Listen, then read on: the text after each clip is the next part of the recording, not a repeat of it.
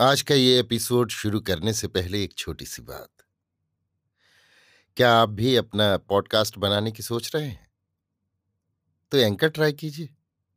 ये पॉडकास्ट बनाने का सबसे आसान तरीका है। नंबर एक, ये फ्री है। नंबर दो, इसमें कई सारे ऐसे टूल्स हैं जो आपको अपने फ़ोन और कंप्यूटर पर रिकॉर्ड और एडिट करने की फैसिलिटी देते हैं। नंबर तीन आप अपने पॉडकास्ट को डिस्ट्रीब्यूट भी कर सकते हैं, जिससे इसे स्पॉटिफाई और दूसरे प्लेटफॉर्म पर सुना जा सके। तो डाउनलोड कीजिए फ्री एंकर ऐप या विज़िट कीजिए एंकर डॉट एफ़ पर अपना पॉडकास्ट स्टार्ट करने के लिए। ये तो थी एक छोटी सी जानकारी, और अब शुरू करते हैं एपिसोड का सिलसिला। तो आज के एपिसोड में लीजिए सुनिए। रविन्द्रनाथ टैगोर के लिखे उपन्यास, गोरा के छप्पनवे भाग को मेरी यानी समीर गोस्वामी की आवाज़ में।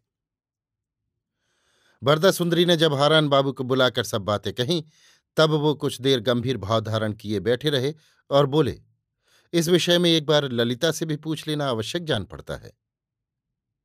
ललिता के आने पर हारान बाबू अपने गांधीर्य की मात्रा को ऊपर चढ़ाकर बोले देखो ललिता, तुम्हारे जीवन के एक बहुत बड़े दायित्व का समय आ पहुँचा है।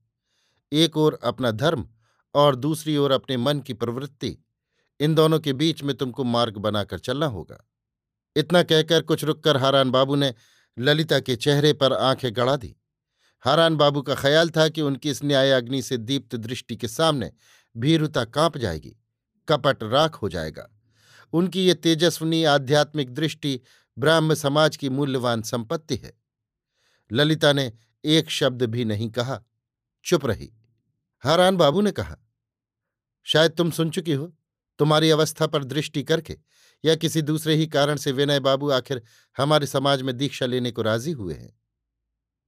ललिता ने पहले ये बात न सुनी थी। सुनने से उसके मन में क्या भाव उत्पन्न हुआ, इसे भी उसने प्रकाशित न किया। वो पत्थर की प्रतिमा की भांति स्थिर हो बैठी। उसकी आँखें चमक उठीं। पर वो पत्थर की मूर्ति सी स्थिर बैठी रही। हारान बाबू ने कहा, विनय की इस बाध्यता से परेश बाबू वास्तव में बड़े प्रसन्न हैं। किंतु इसमें वास्तविक आनंद होने की कोई बात है या नहीं, ये तुम्ही को निश्चय करना होगा। इसलिए मैं आज तुम्हें ब्राह्म समाज के नाम पर अनुरोध करता हूँ कि अपनी उन्माद भरी प्रवृत्ति को तब तक एक ओर हटा रखो और केवल धर्म की ओर दृष्टि करके अपने मन से पूछो। इसमें प्रसन्न होने का यथार्थ कारण क्या है? ललिता अब भी कुछ न बोली। हारान बाबू ने समझा, ललिता मेरे मत में आ गई है। अतः वो दूने उत्साह के साथ बोले, दीक्षा दीक्षा जीवन की एक पावनी शक्ति है। क्या वही बात आज एक अनाधिकारी से मुझको कहनी पड़ेगी? उस दीक्षा को कलुषित करना होगा। सुख सुविधा या प्रेम शक्ति के खिंचाव से हम ब्राह्म समाज में असत्य को घुसने दें। कपट को सादर आह्वान करें। क्यों ललिता? तुम्हारे जीवन के साथ ब्राह्म समाज की इस दुर्गति का इतिहास क्या सदा के लिए मिश्रित न हो रहेगा? ललिता ने अब भी कुछ नहीं कहा।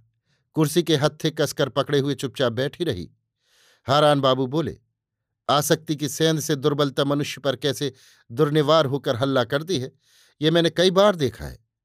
और मनुष्य की दुर्बलता को कैसे क्षमा करना होता है, वो भी मैं जानता हूँ। लेकिन जो दुर्बलता केवल अपने जीवन को नहीं सैकड़ों हज़ारों लोगों के जीवन के सहारे की एकदम नींव पर जाकर चोट करे। उसे क्या क्षण भर के लिए भी क्षमा किया जा सकता है? ललिता, तुम ही बताओ, उसे क्षमा करने का अधिकार क्या ईश्वर ने हमें दिया है? ललिता कुर्सी छोड़कर उठ खड़ी हुई। बोली, नहीं नहीं, हारान बाबू, आप क्षमा न करें। सारी दुनिया के लोगों को आपके आक्रमण का ही अभ्यास हो गया है। आपकी क्षमा शायद हम सब के लिए बिल्कुल असह्य हो जाएगी। ये कहकर ललिता कमरे से चली गई। बरदा सुंदरी को भी हारान बाबू की बात अच्छी न लगी। अब वो किसी तरह विनय को छोड़ना न चाहती थी। उसने हारान बाबू से अनेक व्यर्थ अनुनय विनय करके आखिर रुष्ट होकर उसे विदा कर दिया। वो इस कारण बड़ी कठिनाई में पड़ी कि उसने ना तो परेश बाबू को अपने पक्ष में पाया और न हारान बाबू को ही।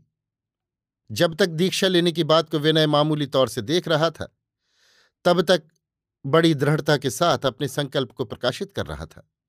किंतु जब उसने देखा कि इसके लिए उसे ब्राह्म समाज में निवेदन करना होगा और इस विषय पर हारान बाबू के साथ परामर्श करना पड़ेगा, तब वो एकाएक घबरा गया।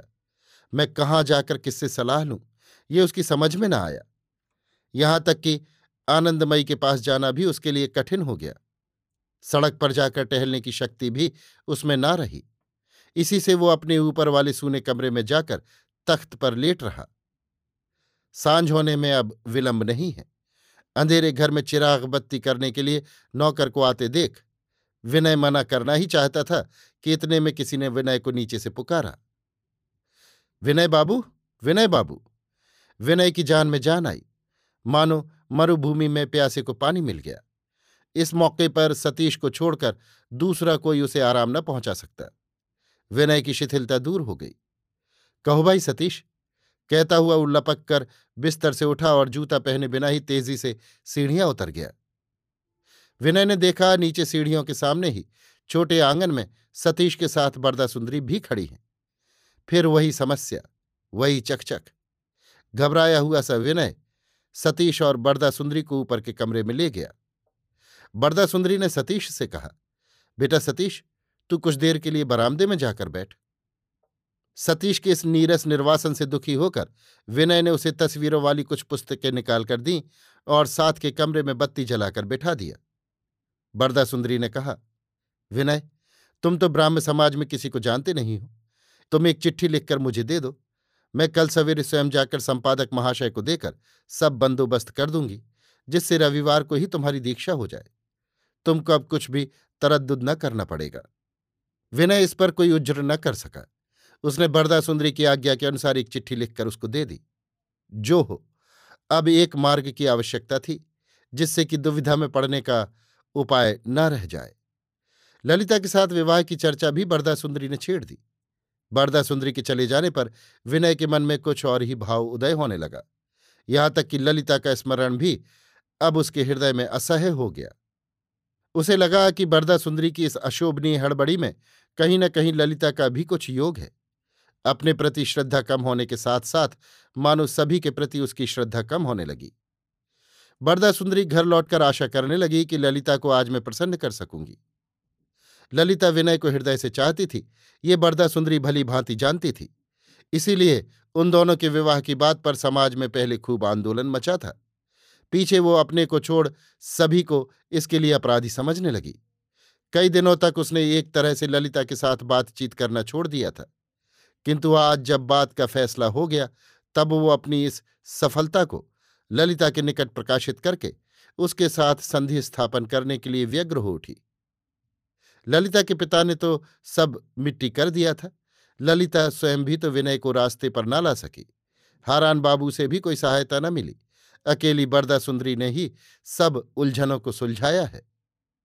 हाँ हाँ पाँच पाँच पुरुष जो नहीं कर सकते, एक अकेली औरत कर दिखाती है। ये सोचते सोचते जब वो घर आई, तब उसने सुना कि ललिता आज सवेरे ही सोने को चली गई है। उसका जी अच्छा नहीं है। बरदा सुंदरी ने मन ही मन हंसकर कहा, मैं उसका जी अच्छा कर दूँगी। एक चिराग जला हाथ में लेकर ललिता के शयन गृह में जाकर देखा, वो अब भी बिछौने पर न सोकर एक आराम कुर्सी पर पड़ी है। ललिता तुरंत उठ बैठी और बोली, माँ, तुम कहाँ गई थी? उसके स्वर में कुछ तीव्रता थी। वो पहले सुन चुकी थी कि माँ सतीश को लेकर विनय के घर गई हैं। बरदा सुंदरी ने कहा, मैं विनय के घर गई थी? ललिता, क्यों? इस क्यों से बरदा सुंदरी के मन में कुछ क्रोध हुआ? ललिता समझती है, मैं केवल इसका अनिष्ट ही करती फिरती हूँ। जा, तू बड़ी अकृतज्ञ है। बरदा सुंदरी ने कहा, क्यों गई थी, ये मैं बताती हूँ।